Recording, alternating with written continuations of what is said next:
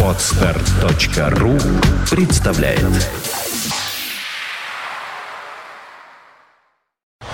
You are listening, you're listening to Internet Radio Фонтанка эф эм. Дневной сеанс с кинообозревателем Дмитрием Московским. Новые блокбастеры и телесериалы, великие имена и восходящие звезды, а также гости из мира кино и телевидения. Каждую субботу в три часа дня с повтором в понедельник в восемь вечера в программе «Дневной сеанс».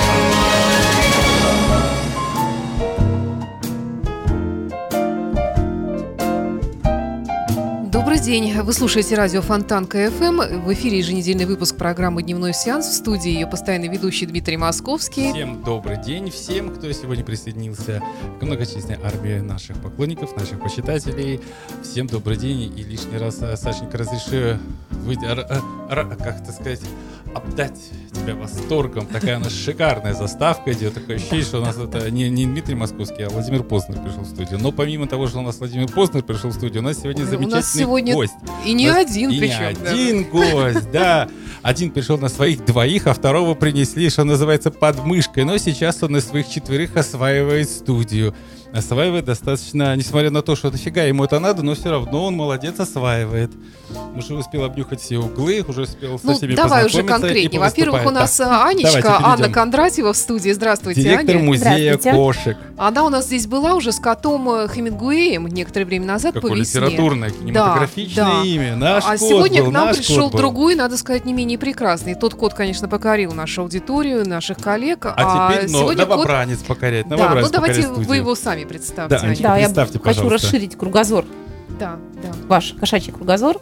Если там был писательский кот Хемингуэй полосатый, то сейчас монохромный кот вам подстать сегодня. Угу, кавалер самый настоящий, да, кот в сапогах. Кот, которого зовут Макото Мурамацу. Он носит имя японского художника. Вот как. Это самый настоящий бобтейл. У него не то чтобы нет хвоста, но у него есть хвост, который... Ну, все мы знаем, что у бобтейла нет хвоста, да? У ну, кошки давай, запрыгивай к нам сюда. У него такой маленький, такой кружевной, такой поросячий хвостик, который хорошо спрятан, сносно спрятан за меховой такой подушкой. Да, кстати, да? У нас сегодня не просто так кот пришел. Анечка, расскажите, у нас сегодня, во-первых, я хочу сказать, что у нас сегодня будет такая смешанная осенняя, лиричная, одновременно с, с веселыми нотками, потому что будут а, мелодии из фильмов шестьдесят четвёртого года. В шестьдесят четвёртом году было много замечательных комедий. А кроме того, у нас сегодня и помимо фильмов юбиляров, помимо новостей, еще будут присутствовать кошачьи темы. И кошачьи темы не просто вот гость номера, да, вот. С красивым японским именем, но и какой-то событийный формат. Анечка, поделитесь, пожалуйста. Да, мы пришли рассказать о том, что мы придумали новую фишку, новый способ раздачи котов. О. Мы, наверное, такое учреждение, которое занимается котификацией населения, то есть каждому, каждой семье по коту. Ну, а лучше по и по два. Вот, кстати говоря, кот подтверждает все в эфире. Вы слышите его голос? Потому что слушатели. Европейские психологи, кота-психологи, говорят, чтобы коту было комфортно жить в доме, желательно, чтобы он был не один, а с кем-нибудь себя понимающим. То есть одного с собой кошачьего рода племени. Вот у меня, например, живет кот и кошка. Это правильно, потому что коты, так же как и львы, они живут прайдами. То есть такие семейные животные. А остальные кошки, они гуляют сами по себе.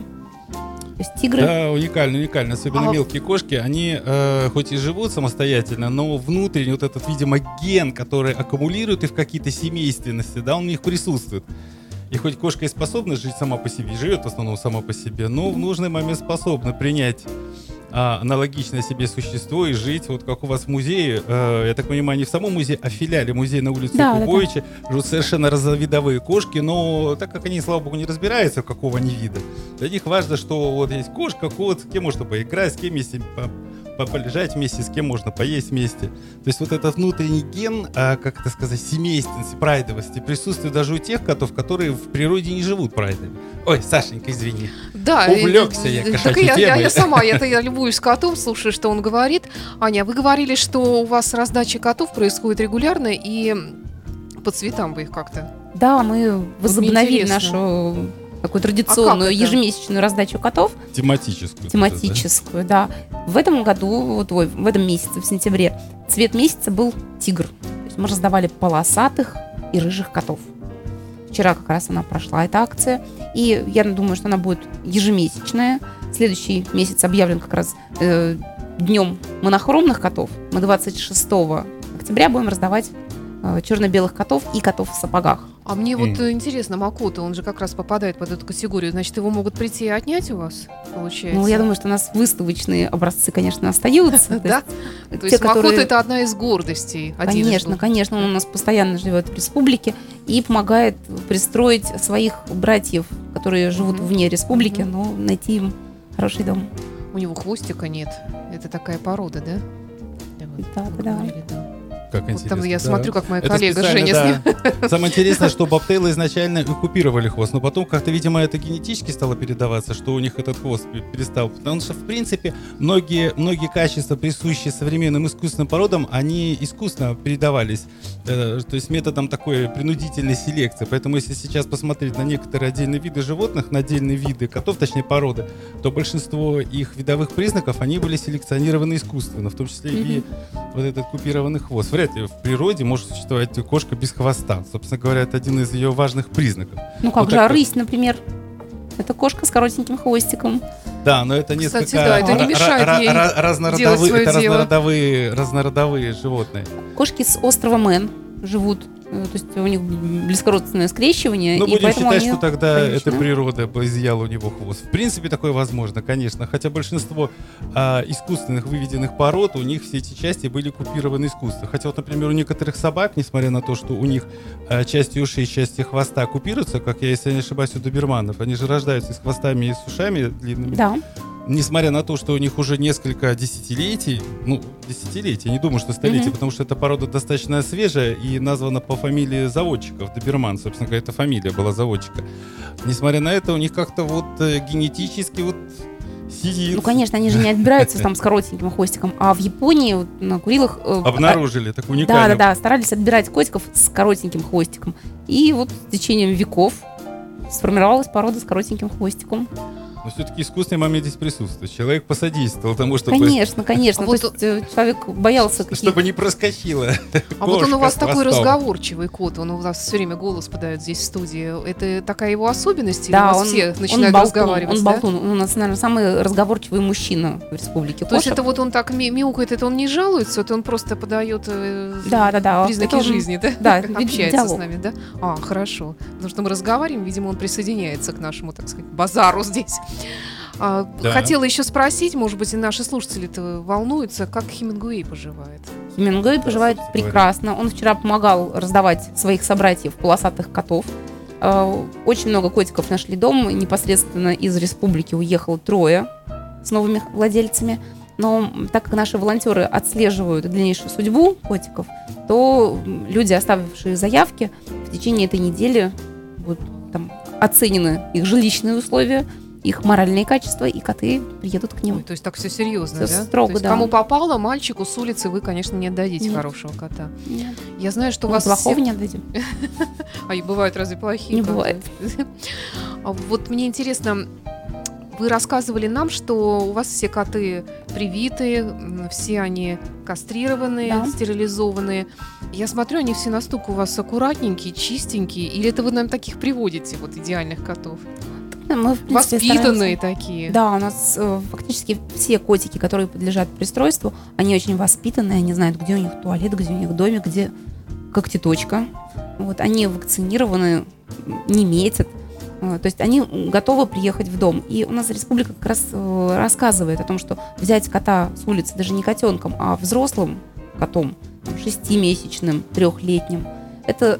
Также просто, нужно просто переступить через свои какие-то предубеждения. Мне кажется, это даже страхи. И лучше. Уже готовый кот с понятным характером приходит да? в дом. А что из маленького вырастет, вырастет, кто его знает.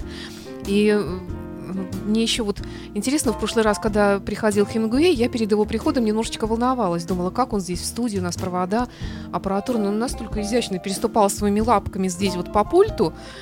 и по компьютеру, но и то даже клавиатуре, пытался, что не, не пытался наш технический директор очень волновался, конечно, да, но он вообще абсолютно вот ни, ничего не повредил, поэтому вот когда я уже mm-hmm. в этот раз я знала, что не знала, какого кота вы приведете, но знала, что э, он ничего нам абсолютно не испортит, и не перегрызет и не. Ну, собственно говоря, знаю, как вот юноша с японским его. Именем, да. Да, да. Макото. Да, а он там у него домашнее имя. У нас. Явно вы его не Макото зовите. Кота, Макото, Кота, Макото, Кота. Котик. Как любопытно. Называем. Ну что ж, давайте мы перейдем к кино, к немножко, фильму. Да. да, немножко в кино. И напомним, какие фильмы сейчас можно увидеть в широком прокате. А, я просто думал, сейчас будет музыкальная отбивка. Ну, а, давайте обойдемся ну, без музыкальной можем, отбивки. Живой эфир, делать. Все нормально, перейдем сразу. Итак, для тех, кто не видел, спешу рекомендовать фильм «Пряности и страсти», который в широком прокате идет уже с одиннадцатого сентября. Любопытная, а, я бы так сказал, а, вдумчивая философская комедия положений, в которой рассказывается, как одна а, маленькая индийская семья переезжает а, во французскую провинцию со своими кулинарными традициями. И фильм, собственно говоря, строится на о неком таком культурном противоречии вот этих гастрономических традиций индийских и французских. Стоит отметить, что одну из главных ролей играет именитая британская актриса Хелен Миррен. «Пряности и страсти». А, несмотря на то, что фильм идет с одиннадцатого сентября на двадцать первое сентября, кассовые сборы этого фильма составили всего лишь двадцать миллионов рублей. Ну, видимо, как-то мало кого привлекает эта тема, или просто реклама этого фильма недостаточно широкая. Поэтому наша программа спешит напомнить, что здесь есть хороший тонкий франко-английский юмор. Все-таки Хелен Миррен британская актриса, и там проскакивают такие британские темы. А в то же время э, некая такая тема культурологического э, противостояния, с которым в этом фильме успешно борются главные герои. Следующий фильм, который вышел в прокат восемнадцатого сентября, это уже такая российская, разудалая, гэговая комедия, которая называется «Корпоратив». В этом фильме снялись все именитые э, наши уважаемые, как это сейчас сказать, медийные персоны, которые появляются в различных э, скетчкомах на каналах СТС и ТНТ. Это Николай Наумов, известный по сериалу «Реальные пацаны», Колян. Это Мирослава Карпович, одна из известных э, дочек, э, папиной дочки канала СТС. Это Аристарх Венес, Михаил Башкатов. Михаил Башкатов — это тоже СТС, даешь молодежь. Максим Виторган, собственно говоря. Ну и много кто другой, включая Ксению Собчак, которая появляется в одной из новелл, э, Василия Обломов, Марина Федункев, одна из э, звезд. Сначала была канала СТС, а теперь уже канала ТНТ, э, скетчкома Comedy Woman. Итак, фильм «Корпоратив» рассказывает, что однажды утром просыпается один из сотрудников, условно говоря, у себя в мебельном салоне и видит, что мебельный салон разгромлен, ну, просто в прах. И когда начинают подстекаться сотрудники этого самого мебельного салона, они каждый начинает вспоминать, что они делали этой ночью. Не он ли, тот конкретный человек, который пришел, разгромил этот самый мебельный салон. И финал этой комедии, собственно говоря, достаточно такой оригинальный, с участием, опять же, если говорить о присутствующих животных, но в данном случае не коты были виноваты, а вот кто конкретно был виноват, вы можете узнать, посмотрев фильм «Корпоратив». Дим, у меня такой да. вопрос. Вот ты перечисляешь такие имена: Ксения Собчак, там еще какие-то люди, участник шоу такого-то, такого-то, они все непрофессиональные актеры. Это так называемые типажи. Мне хотелось бы узнать о твоем отношении к тому, что в кино все больше становится типажей, нежели профессиональных актеров. Ну, дело в том, что здесь э, проблематичная вещь. Опять же, не то, что проблематичная вещь. Дело в том, что кино, по сути своей, это явление режиссерского или продюсерского начала. И фильм выстраивает режиссер. Достаточно вспомнить, например, о фильме э, «Легенда номер семнадцать», который покорил весь мир, всю страну в прошлом году. Так вот, Николай Лебедев, режиссер этого фильма, он фильм сначала распланировал, что называется, на столе. И поэтому каждый действующий персонаж, вне зависимости, профессиональный это актер, непрофессиональный актер, ну, у него, правда, не было непрофессиональных актеров, они действовали в рамках заданной программы, которую вложил в них э, сам режиссер. Поэтому, условно говоря, там и пень мог сыграть то, что нужно. Или яркий пример тому, э, ну, множество других таких сейчас э, фильмов, в которых берутся непрофессиональные актеры и э, тоже не актеры вообще, но люди с яркой артистической такой харизмой и умением вжиться в предлагаемые обстоятельства. Если говорить о режиссерском диктате, достаточно вспомнить Михаила Казакова, который снимал «Покровские ворота».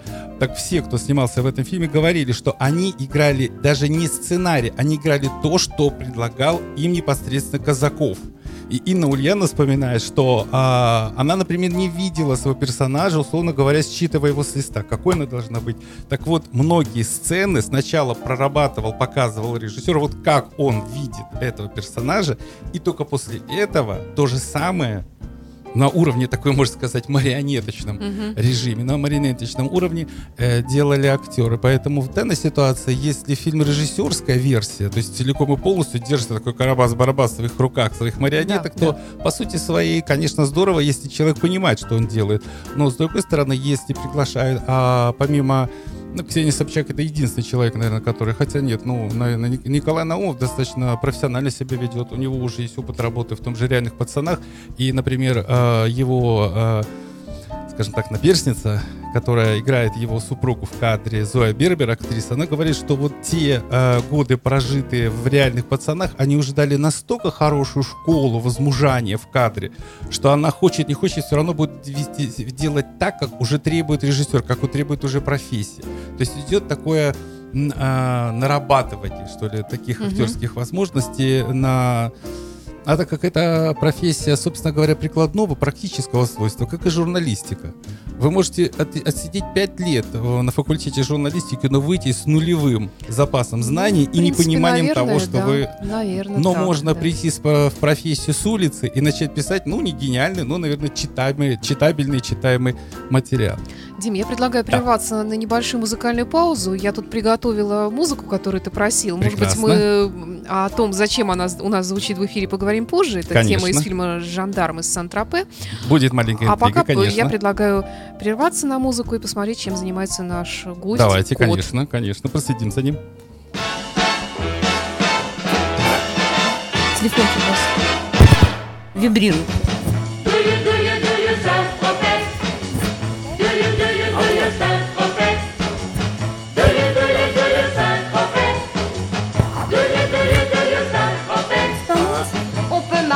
Pieds nus à Saint-Tropez, pas besoin de costume à Saint-Tropez. Un vieux blue jean suffit pour s'habiller, c'est la tenue rêvée à Saint-Tropez. Do you, do you, do you Saint-Tropez? Do you, do you, do you Saint-Tropez? Do you, do you, do you Saint-Tropez? Do you, do you, do you Saint-Tropez? Et quand revient l'été à Saint-Tropez, tous les garçons sont beaux. Toutes les filles sont belles, belles à croquer, au rendez-vous d'amour de Saint-Tropez. On court dans le vent, on se brille au soleil, on brûle ses vingt ans. On s'amuse, on rit, on danse, on fait les coups, on chante, on vit sa vie. Do you, do you, do you Saint-Tropez? Do you, do you, do you Saint-Tropez? Do you, do you, do you Saint-Tropez? L'amour c'est comme la mer à Saint-Tropez, ça change tous les jours à Saint-Tropez. Pour un soldat perdu, dix de retrouvé, on ne meurt pas d'amour à Saint-Tropez. Do you, do you, do you Saint-Tropez? Do you, do you, do you Saint-Tropez? Do you, do you, do you Saint-Tropez? Do you, do you, do you Saint-Tropez? Do you, do you, do you Saint-Tropez?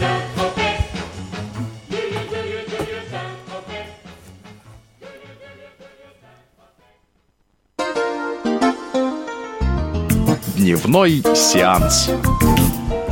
Продолжается программа «Дневной сеанс». В студии Дмитрий Московский и Анна Кондратьева, директор а Петербургского также... музея кошки, и кот Макото. А да, юноша с японским Он именем. Он у нас ест специальную еду. А что это за еда такая у него? А это специальный корм для котов. Вот. И у него внеурочный обед, и он очень счастлив. Это снятие стресса такое. Да, да, да. да, да. Такая медитативная продукция, про, про mm-hmm. медитативное действие. Mm-hmm. Ну что ж, несмотря как хорошо, что в нашу жизнь вклиниваются, встраиваются какие-то такие милые мелочи, которые резко меняют наши планы. Ничего себе то, мелочи. Что, это не мелочь. Э, ну, я имею в виду, вот, это очень а, серьезно. Я имею в виду не, не непосредственно к гостей наших, а вообще сама идея. Дело в том, что изначально мы планировали сделать такую медитативную, меланхоличную программу, посвященную уходящему году, посвященную уходящему сентябрю, осенний марафон, осенний блюз. Но когда в студии присутствует такое великолепное существо, такой великолепный гость, но разве можно быть меланхоличной? Поэтому мы решили немножечко а, поменять ход программы и вставить такую забавную, веселую музыкальную тему, которая только что прозвучала. Прозвучала она неспроста. А, давайте раскроем наши карты, давайте раскроем наши планы. Да, Дело в том, да. что эта тема прозвучала, а, так как а, это музыка из фильма «Жандра... «Жандарм из Сан-Тропе». Это первый фильм из цикла приключений а, жандарма, того самого, а, которого все знают и из фильма «Жандарм и жандарметки», «Жандарм и инопланетяне», «Жандарм из маленького, никому доселе до того момента неизвестного городка Сан-Тропе». Но достаточно было появиться на французских киноэкранах фильму «Жандарм из Сан-Тропе», как этот маленький курортный город моментально стал, скажем так, меккой для всея Франции. Если раньше люди приезжали на другие лазурные берега, которые более раскручены, то вдруг оказалось, что и Сан-Тропе город тоже способен принять туристов своим и лазурным побережьем, и многим чем еще. Ну, как он условный мальчишечка. Так, давайте да. его покормим. Покормим по мальчишечку. Постоянно растущий организм. Кстати, кто не видит кота, может быть, в наших таких вот камерах статичных, можно зайти на нашем сайте Фонтанка эф эм в раздел онлайн-трансляции Фонтанка ТВ, и там его видно прекрасно. Ну и даже здесь в моей вот камере немножко его спинка черная попадает. Вот. Такой у нас гость. Конечно, да. Кошка в дом, радость в нем, как говорят, правда? У вас, наверное, в музее постоянная такая радость в Республике Кошек. Да, конечно. Царичка, у нас много радости. У нас, по крайней мере, двадцать радостей постоянно, да? И, и мы самых, готовы. самых разных пород. У вас есть уникальные породы. Я помню, вот в прошлой нашей передаче я заострил внимание на том, что у вас есть кошки, которые, как в анекдоте, с короткими лапками. Да, манчкины, кошки-таксы. А ну, вот вы говорили, что у Макоты тоже какие-то лапки. Не у лапки, понимаю. Да, у него передние лапки немножко укороченные, а задние длинные. Поэтому он очень хорошо плавает, плавает? И очень хорошо прыгает. Да что вы. У нас в республике есть водоплавающие коты. Вот мы думаем, что нужно строить им бассейн, наверное. Вот, но самое удивительное. И устраивать какие-нибудь такие э, соревнования. Кто быстрее доплывет.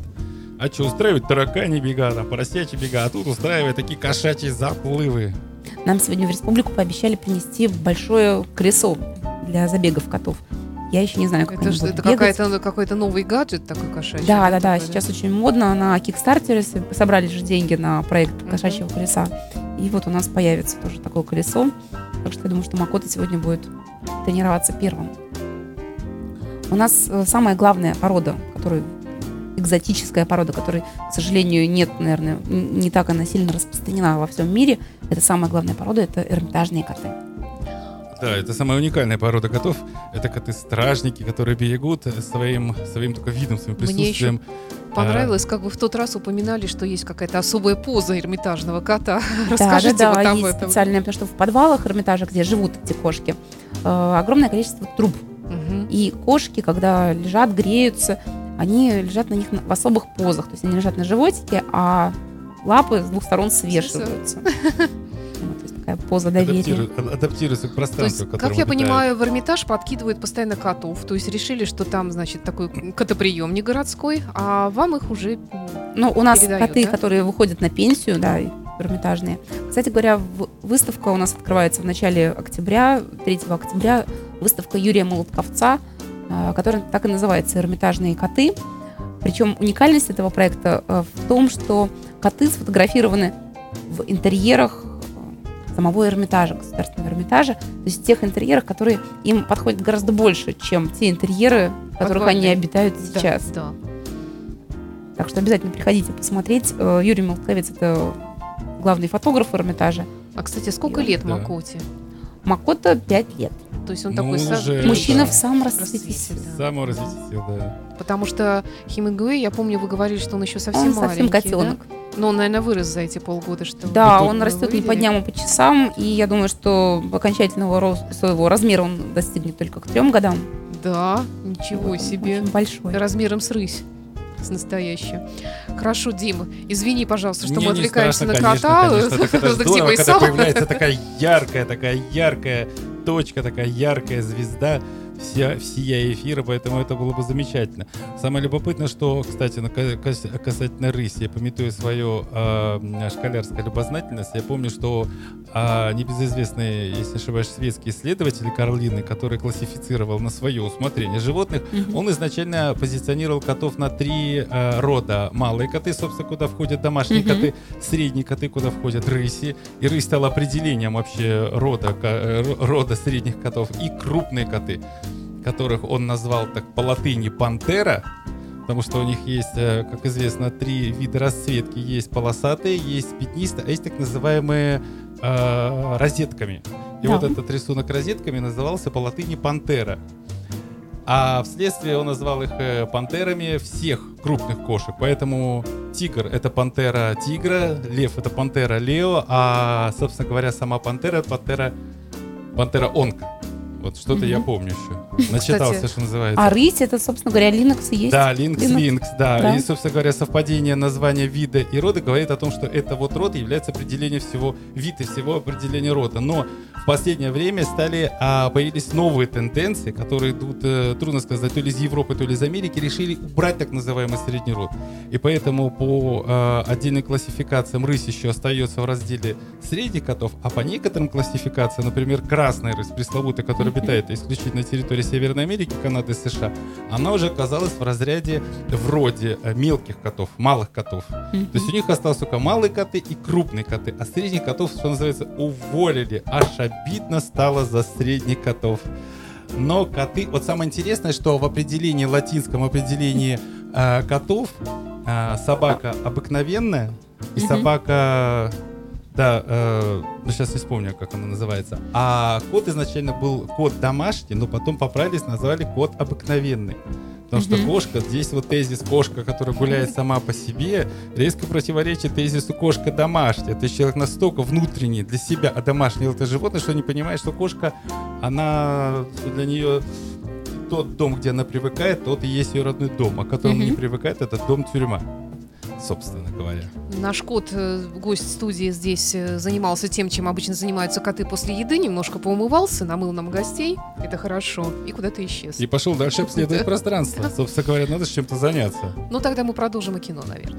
Да, давайте. И, собственно говоря, напомню, что музыка веселая, разбитная, заглавная мелодия из фильма «Жандармы Сан-Тропе» прозвучала здесь не случайно. Дело в том, что франко-итальянская комедия режиссера Жана Жиро с Луи де Фюнесом в главной роли вышла в тысяча девятьсот шестьдесят четвёртом году, то есть ровно, если не ошибаюсь, полвека назад.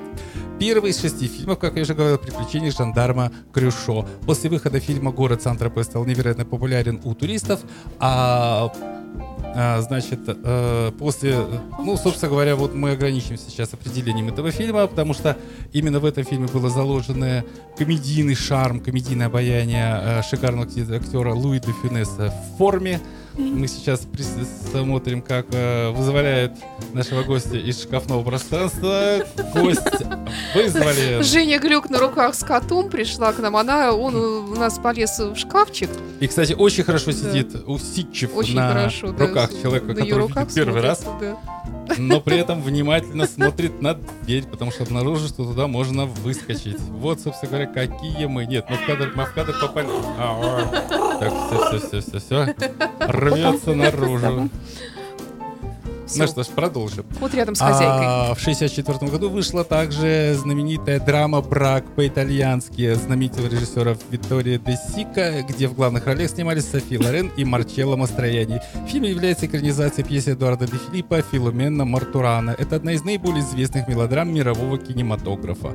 За всю свою историю глубоко он получил очень много всяких а, наград. Так он в шестьдесят пятом году получил «Золотой глобус», номинацию на «Оскар» в шестьдесят пятом в шестьдесят шестом году, приз Московского кинофестиваля в шестьдесят пятом году лучшей актрисе Софи Лорен и приз Давида Донателло Италии в шестьдесят пятом году лучшему режиссеру Витторио де Сика. подростка.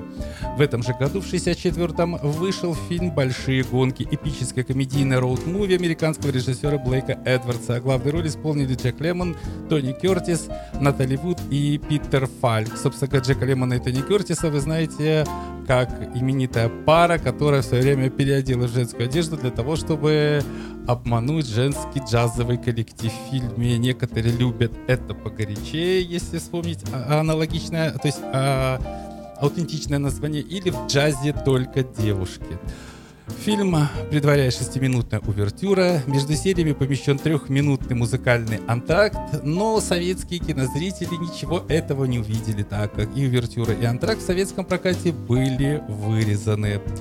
Много, фильм, много сцен, кстати, из этого фильма были вырезаны. Так, например, там есть сцена посещения туристами Тобольска.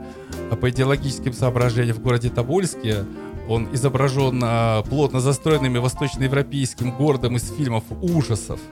Такой весь темный, мрачный, какие-то мрачные, страшные люди там с факелами встречают гостей. А наш гость, кстати, привыкает, постепенно адаптируется к пространству, начинает подавать голос уже на окне. Так, переходим к следующему фильму шестьдесят четвёртого года. Это знаменитый фильм, который до сих пор в некоторых странах является запретным плодом, «Евангелие от Матфея». Фильм Пьера Паоло Пазолини по мотивам Евангелия от Матфея. Картина завоевала три премии Венецианского кинофестиваля, премию Национального совета кинокритиков США и многие другие награды. В отличие от многих дру- фильмов на библейские темы, в «Евангелии от Матфея» сделан упор на реалистичность. Многие актеры не были профессионалами. Энрико Ирозоки, исполнивший роль Иисуса, девятнадцатилетний студент из Испании, а остальные актеры были в основном местными жителями из итальянского города Матера, в котором снимался фильм. Ну, перейдем к более таким забавным, занятным фильмам. шестьдесят четвёртый год, год выхода первого фильма из цикла «Фантомас», французская приключенческая кинокомедия режиссера Андре Юнабеля, снятая по мотивам авантюрных романов Пьера Сувестре Марселя Аллена. Собственно говоря, мне ни то, ни другое имя ничего не говорит, но вот прочитали и ознакомились, что называется. Первая часть трилогии приключений преступника с синим лицом в синей маске Фантомаса. В советский кинопрокат фильм вышел летом шестьдесят седьмого года в дубляже киностудии «Союз Мультфильм». Премьера во Франции состоялась четвёртого ноября шестьдесят четвёртого года. В США этот фильм увидели в шестьдесят шестом году. В Италии же фильм вышел под названием «Фантомас семьдесят». Откуда такая цифра взялась? Видимо, в семидесятом году они увидели этот фильм. Спустя семь лет, получается, шесть лет. А немного такой драматической нотки. В шестьдесят четвёртом году вышел фильм «Отец солдата». десятого мая две тысячи тринадцатого года на Первом канале состоялся показ отреставрированной и колоризованной версии фильма. Ну, наверное, много кто знает, о чем этот фильм. Напоминает, ну, на всякий случай напомню, лето сорок второго года. Старый грузинский крестьянин Георгий, его играл Серго Закарядзе, идет через всю войну, надеясь отыскать на фронте своего сына. Многое приходится увидеть и перенести Георгию, и он сам становится солдатом. Маленькая интересная справка. В деревне в Кахете, откуда был родом Георгий Махарашвили, э, собственно говоря, это герой фильма, поставлен памятник этому герою, этому персонажу. Кроме того, там есть музей славы, вокруг которого стоят надгробные плиты с именами погибших на войне жителей деревни. По их плитам видно, что сорок процентов солдат, не вернувшихся с войны, носили фамилию Махарашвили. То есть для них эта фамилия не вымышленный образ, а реально действующие люди. А в этом же году, в шестьдесят четвёртом году, вышла, скажем так, первая экранизация фильма «Обыкновенное чудо» режиссера Эраста Гарина, еще задолго до того, как ее экранизировал Марк Захаров. Ну, смотрите, в шестьдесят четвёртом году. А, фабула этого фильма известна. Пришло время, волшебник женился, степенился и занялся хозяйством. Но однажды встретил в лесу медведя и не вытерпел. Взял ореховую веточку, сделал из нее волшебную палочку и превратил медведя в прекрасного юношу, поставив условие, что тот снова станет медведем, если его поцелует принцесса. Ну, все мы знаем, чем закончилось это обыкновенное чудо. В этом же году, в шестьдесят четвёртом году, состоялась премьера фильма «Добро пожаловать» или «Посторонним вход воспрещен». Опять же, об этом фильме Элима Климова говорить, наверное, много сложно, потому что его все знают, а кто не видел, тут пусть посмотрит. Этому фильму, я думаю, можно даже отдельную передачу посвятить. И в этом же году э, вышел фильм, я так понимаю, музыкальная тема которого у нас есть Это шербургские, шербургские зонтики, зонтики да. есть, да. Она, опять же, приготовлена не случайно, так как именно в шестьдесят четвёртом году, полвека назад, состоялась премьера музыкальной мелодрамы «Жака Деми» с музыкой Мишеля Леграна и Катрин Денёв в главной роли. Этот фильм был удостоен золотой пальмовой ветви Каннского кинофестиваля в шестьдесят четвёртом году. Фильм состоит из трех частей: «Отъезд», «Разлука», «Возвращение». Первоначально на главную роль была приглашена победительница конкурса Евровидения Изабель Обре, но из-за серьезных травм, полученных в дорожной аварии, она была вынуждена отказаться от участия в фильме. И мы теперь... Ну вот не было бы счастья, да несчастье помогло, что называется. И в главной роли оказалась красавица белокурая, любимица не только французских киноманов, но, я думаю, и отечественных наших российских, Катрин Денёв. Ну что ж, одна из мелодий из прекрасного саундтрека к фильму «Шербургские зонтики» Мишеля Леграна.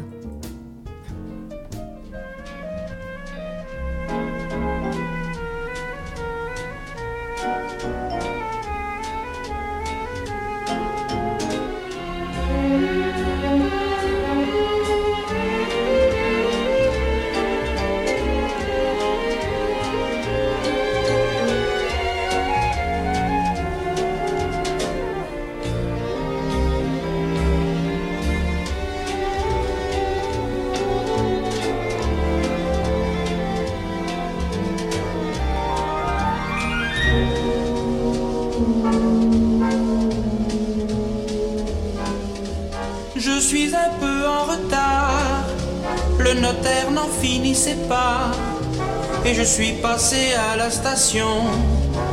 Maintenant tout est réglé. Pauvre Élise, il ne restera rien d'elle. Si beaucoup de choses au contraire, tout ce que nous allons faire.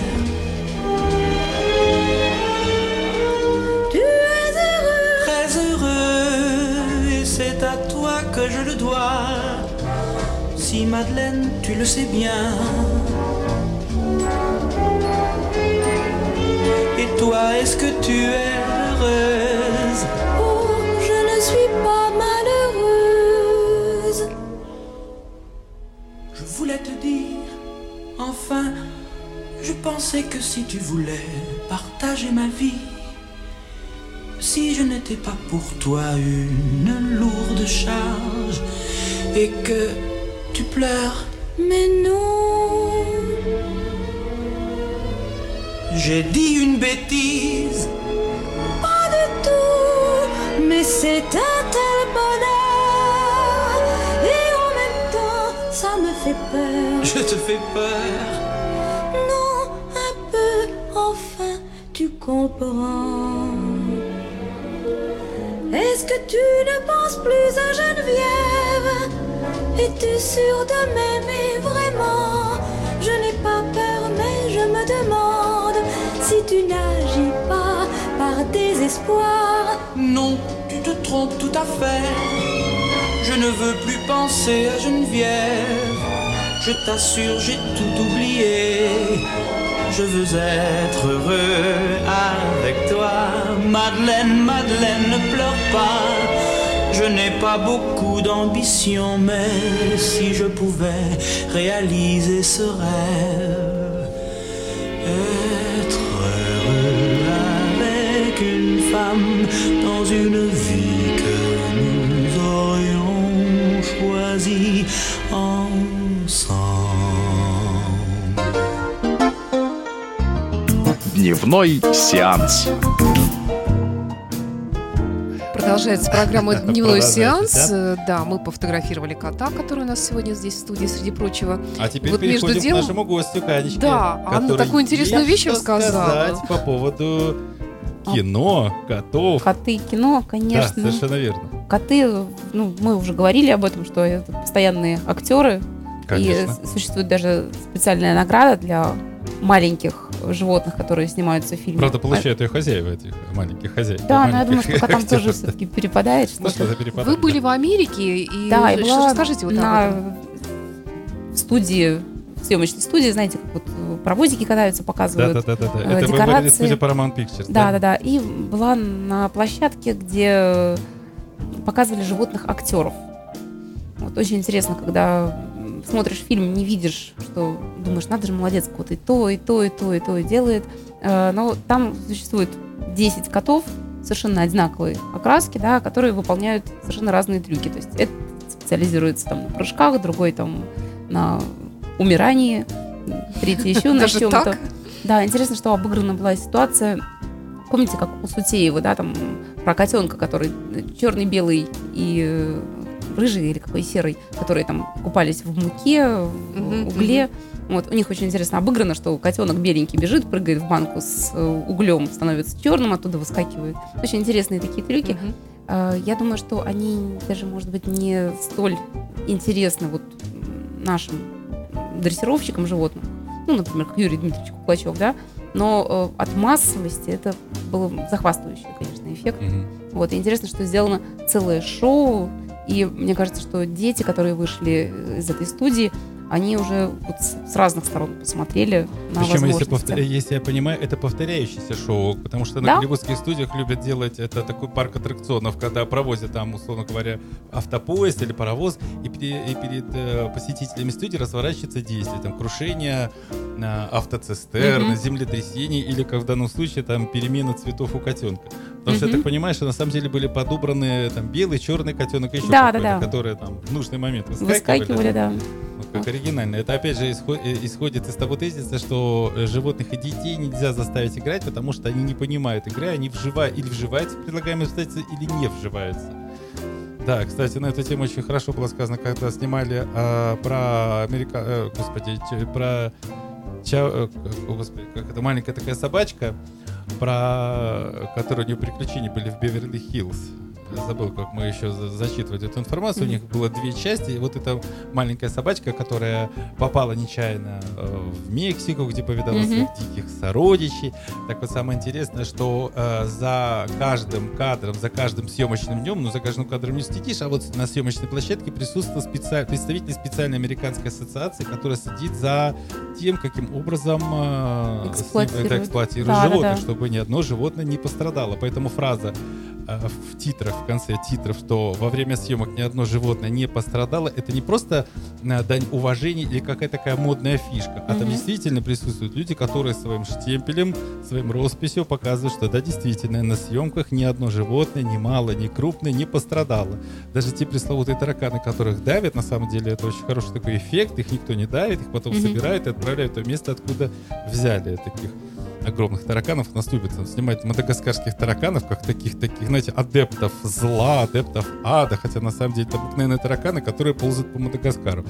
Не, не, ну, по каким-то локациям mm-hmm. там, да, потому что, как рассказывал мне человек, который занимается съемкой таких мелких животных, что если, говорит, набрать прусаков, во-первых, они все разбегутся, потому что они быстро бегают, а во-вторых, прусаки не такие, не производят должного эффекта в кадре, это в жизни они, когда увидите прусака, боже мой, давай за ним ставком бежать, а в кино, ну, какая-то мелочь бегает, которая, ну, совершенно, она смешит, не вызывает нужного ощущения, а если mm-hmm. увидите такого огромного, как в три майских жука размером таракана, то, конечно, отрыв берет. А что касается кошек, а вот любопытно, кошки, они насколько кинематографичные животные в плане привыкания к кадру, вот привыкания к камере? Мне кажется, вот они очень. Да, здесь вот я думаю, что вот кошки, они как раз-таки не становятся актерами, они рождаются. То есть вот некоторые рождаются, вот они актеры, а некоторые как-то так, наоборот, прятаться, то есть такие скромные существа. А из ваших, кстати, питомцев есть, которые снимались в фильмах? Потому что, знаю, да. зоопарк есть зверушки, которые, там, известна ослица есть, которая в Марийском театре выходила, там, с умным видом, что-то вытаскивала да, за собой. Да, у нас уже не в одном фильме, у нас на территории республики снимался сериал, мы еще, правда, не видели эту серию, про девочку, которая, вот, там, действие происходит в фотокафе. Потом у нас вот Макото и Хемингуэй, и наши другие котики снимались в фильме голландского режиссера. Тоже вот мы надеемся увидеть «Котабум». Вот мы кусочек видели. Ну, забавно, что их снимали всех на зеленом фоне. И для нас до последнего дня было загадкой, что там будет. И непонятно, что они там делали, да. какие трюки. Да, да, да. То есть они демонстрировали трюки, они там валялись, они там заигрывали с режиссером. Вот, но что в конце было смонтировано, для нас это было вот. Да, интересно, да, будет посмотреть. Да, фильм показывался в Эрарте и на Ночи музеев демонстрировался, uh-huh, так uh-huh. что Но зеленая, зеленая ткань, которая натягивает зеленый экран, это, забыл, как он правильно называется, экран, который, на который потом проецируется какое-то любое изображение. Это очень хорошая экономия средств, потому что не всегда можно выстроить такую глубокую, серьезную декорацию, просто где-то что-то снять, как раньше в советское mm-hmm. время, там, правда, использовали более хитрые технологии, допустим, как был «Тайна черных дроздов», когда показывают действия, когда герои ходят так это, в ограниченной локации декоративной, а в, идет такая вклейка документально подснятых материалов, типа Лондон, двухэтажные автобусы ездят, и вот парк. По нему идут главные герои. Естественно, парк этот ни в каком Лондоне не снимали, потому что никакого бюджета не хватило бы, чтобы перевести главных действующих лиц в Лондоне, нанять, потому что с собой вы технику не повезете, получается, нужно было там нанимать. В общем, такие хитрые мелкие сложности, которые пытались красиво убрать благодаря грамотному монтажу. Собственно, это то же самое было и в э, масленниковских приключениях Шерлока Холмса и доктора Ватсона. То же самое было и в фильме «Юбиляр» этого года, о приключениях принца Флоризеля, хотя у него название несколько другое, но все его помнят именно по такому рабочему названию «Приключения принца Флоризеля», который путешествовал, помнится, точнее не принц сам, принц Флоризель, а его на, наперстники путешествовали из Лондона в Париж, там какие-то у них интересные видовые вещи были, естественно, все это снимали, скажем так, в нашей советской Европе, все это снимали в Прибалтике, как и большинство фильмов, которые снимали якобы где-то там на Западе, хотя весь Запад снимали у нас в Вильнюсе, в Клайпеде, в Таллине, в Риге и много других прибалтийских городах. А, да, что-то мы отвлеклись на географию. А что касается котов, а вот если перевести на самый, самый, самый такой кошачий фильм на сегодняшний день, который, то знаю, вот, а, вот «Крошка из Беверли-Хиллз», вспомнил название, как-нибудь крутилось в голове, никак не выпало. А вот самый кошачий фильм какой может быть, там, где было много интересных котов? Ну, наверное, много кто-то вспомнит, что есть такой яркий, все-таки это «Кошка», это «Король Лев», диснеевский фильм. А я хочу предложить песенку «Черного кота» послушать в эфире. Давайте. У нас, правда, черно-белый. А потом вернемся. Ну, все. Да. И поговорим о кошках в кино.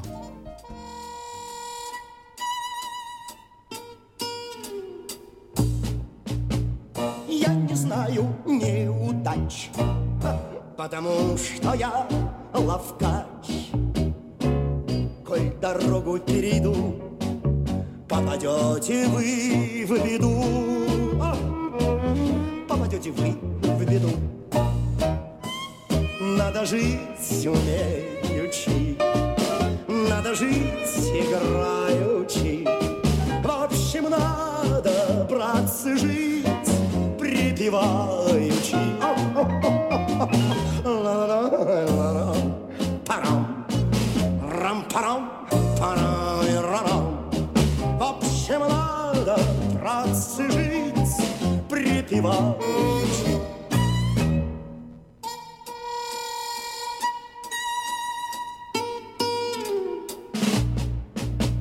Я глупышек простаков обманул и был таков. Ни печали, ни забот, а знать не знает черный кот, знать не знает черный кот. А, надо жить умеючи, надо жить играючи. В общем, надо, братцы, жить припеваючи. Ларам, ларам, райрам, ларам, райрам. В общем, надо, братцы, жить припеваючи.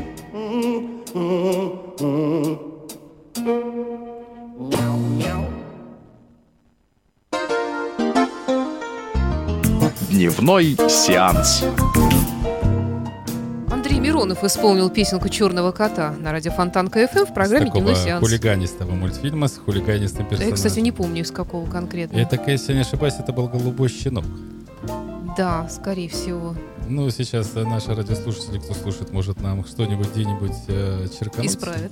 Да, поправит, добавит, улучшит. Ну, а мы переходим к нашему гостю, к нашей гости. И перед тем, как уйти на хулиганистого персонажа из анимационного фильма, мы решили вспомнить э, ярких э, киноактеров, кошачьего рода племени. И вот вспомнили Одри, Тот... Одри, Одри Хабберн. Хабберн, Одри Тот, хотел сказать, из фильма «Завтрак у Тиффани». У нее был там кот. Живой настоящий кот. Которого никак не звали, его звали просто кот. Да, действительно. А, кстати, я-то вспомнил, был замечательный, ну, как сказать, замечательный с технологической точки зрения снятый «Кошки против собак». Или достаточно вспомнить, а, опять же, что-то, вспомнив американские фильмы, где там технологизированное кино, где кошки с помощью каких-то там невероятных гаджетов пытались побороть собак.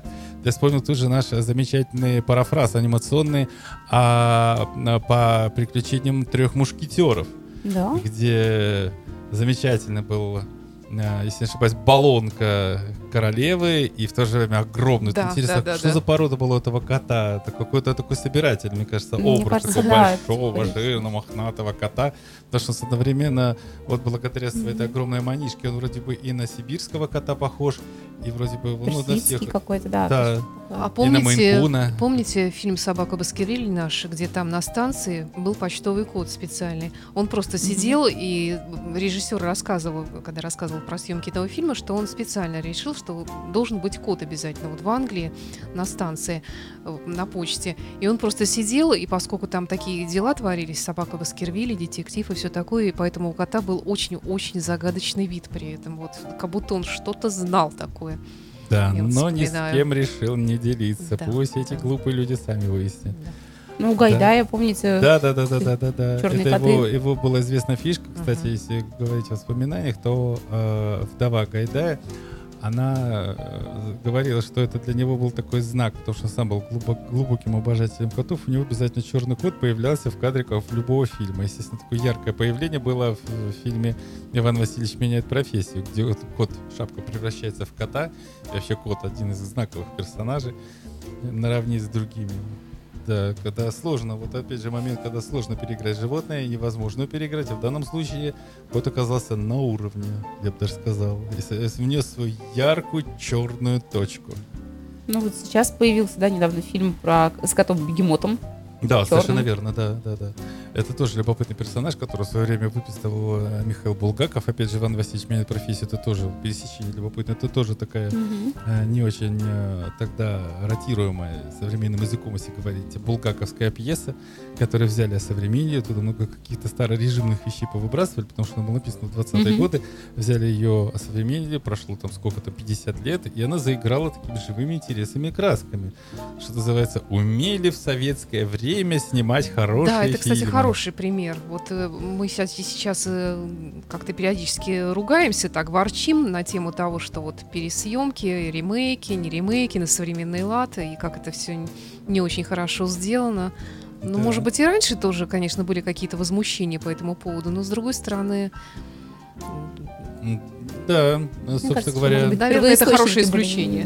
Наверное, не так ну, известно. У нас была передача, да. посвященная тому, что российский советский ремейк, это был скорее не ремейк, а просто обращение к одному и тому же литературному материалу. Когда та же, например, «Обыкновенное чудо», это было обращение просто к одной и той же пьесе, которую можно было по-разному прочитать. Кто-то прочитал это поэтично, сказочно, как она была изначально заложена, потому что у Евгения Шварца, у него такие двухуровневые, двухэтажные пьесы. С одной стороны, это вроде бы пи... это такая сказочная история, да, волшебник превращает медведя в юношу, и тут такая драма, а что если принцесса поцелует, он станет медведем, а тут возникает любовь. А есть такой социальный, как называется, бэкграунд, да, потому что король, оказывается, обременен всяческими наследственными социальными э, дискомфортами, и вообще весь э, окружающий их э, кошмары уже социального поведения в этого так, пресловутого королевского двора прям напоминает наше окружающее советское общество. Ну, кстати, слушатели еще вспоминают фильм «Энергичные люди», это О. Генри, да, помните, да, верно, там вот, и там мальчик-злодей, он как раз, этот вождь краснокожих, издевался над котом. Прекрасно. И кот великолепно да, снят. А есть еще фильме. «Трое в лодке», правда, не считая собаки, но тот, если не ошибаюсь, фокстерьер очень даже внес такую яркую живую краску, э, собственно говоря, в то, что происходит в действии. И что далеко ходить, э, на днях, э, точнее, в этом году завершили съемки фильма «Елки», где две собаки, два главных действующих лица в одной из новелл «Елки три» стали главными действующими лицами вообще целиком фильма. И там очень много хитрости. Нас, например, просили до поры до времени, но мы сейчас раскроем этот секрет. Да простит нас киностудия «Базилевс», которая этот фильм снимала. Дело в том, что по фильму «Мальчишка», такой главный лохматый пес, это на самом деле была девочка, очень покладистая, хорошая девочка, которая mm-hmm. хорошо исполняла все трюки. А так как весь фильм строится на этих двух на собаках, то, естественно, нужно, чтобы... снимали все максимально быстро, потому что, с одной стороны, нужно подстраиваться под характер и поведение животного. Ему сложно сказать, что вот идет съемочный день, и мы должны вложиться в этот съемочный день, пока, условно говоря, солнце не ушло. Это, ну, для, для, для животных это ваши проблемы. Солнце уходит, техника ломается, животное живет своей жизнью. Но вот, несмотря на такие вот компромиссы, смогли найти благодаря грамотному использованию нужных животных. И поэтому осенью этого года выйдет фильм из цикла «Елки». Это предпоследний фильм. Последний. Вот вчера была финальная часть. Снимали «Елки» девятнадцать четырнадцать. И на этом вот вся эта франшиза «Елок» заканчивается. Но что любопытно, одну из тем «Елок» решили, на, в одной из тем «Елок» решили выставить на передний план именно животных, их взаимоотношения. Такие лиричные, практически человечные. Человеческие, но хотя кто его знает, может быть, все оно так и происходит.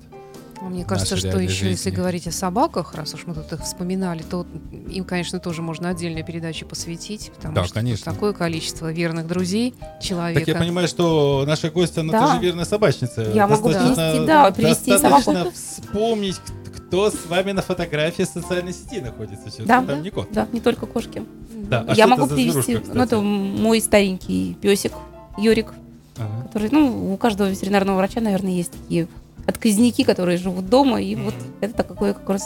Я напомню, что Анна Кондратьева, помимо того, что она директор музея кошки, она вообще-то ветеринарный врач по профессии, то есть она с детства в кружке юнатов да. нам рассказывали, то есть человек, который, в принципе, с животными, можно сказать, вырос. И один из проектов, которых я курирую, это как раз-таки контактный зоопарк. Вот мы говорили с вами да, про да, да, тараканов. Да.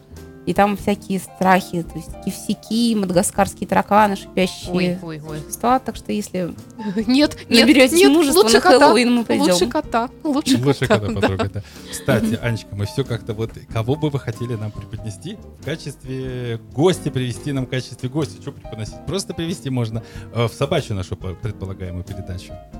А, ну, я думаю, что...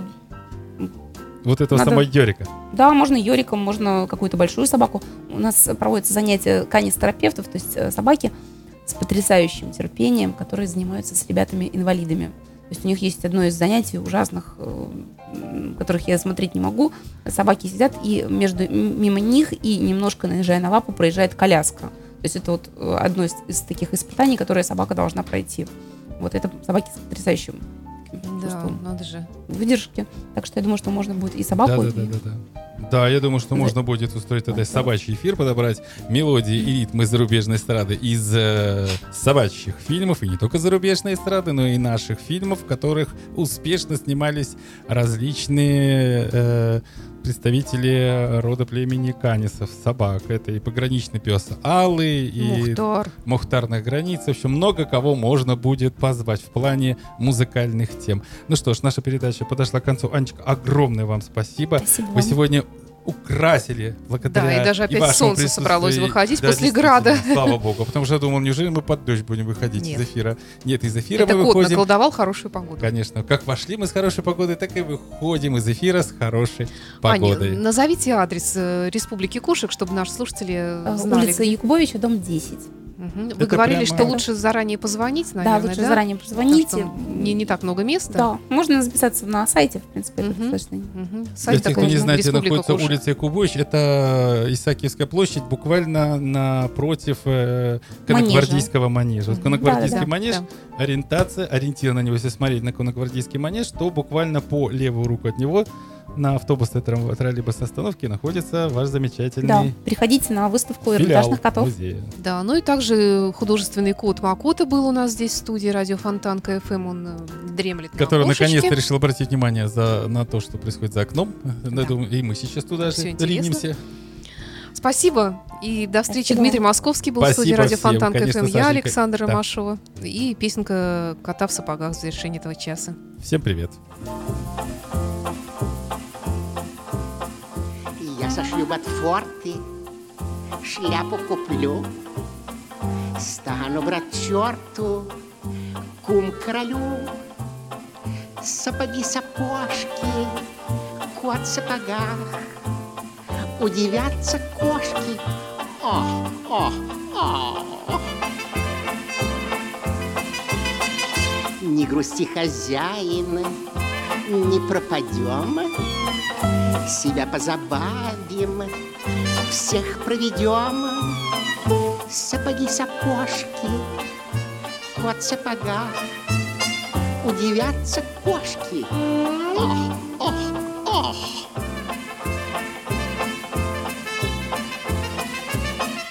You are listening. You're listening to Internet Radio Фонтанка эф эм. Фонтанка эф эм. Фонтанка эф эм. Фонтанка эф эм. Фонтанка эф эм. Скачать другие выпуски подкаста вы можете на podster точка ru.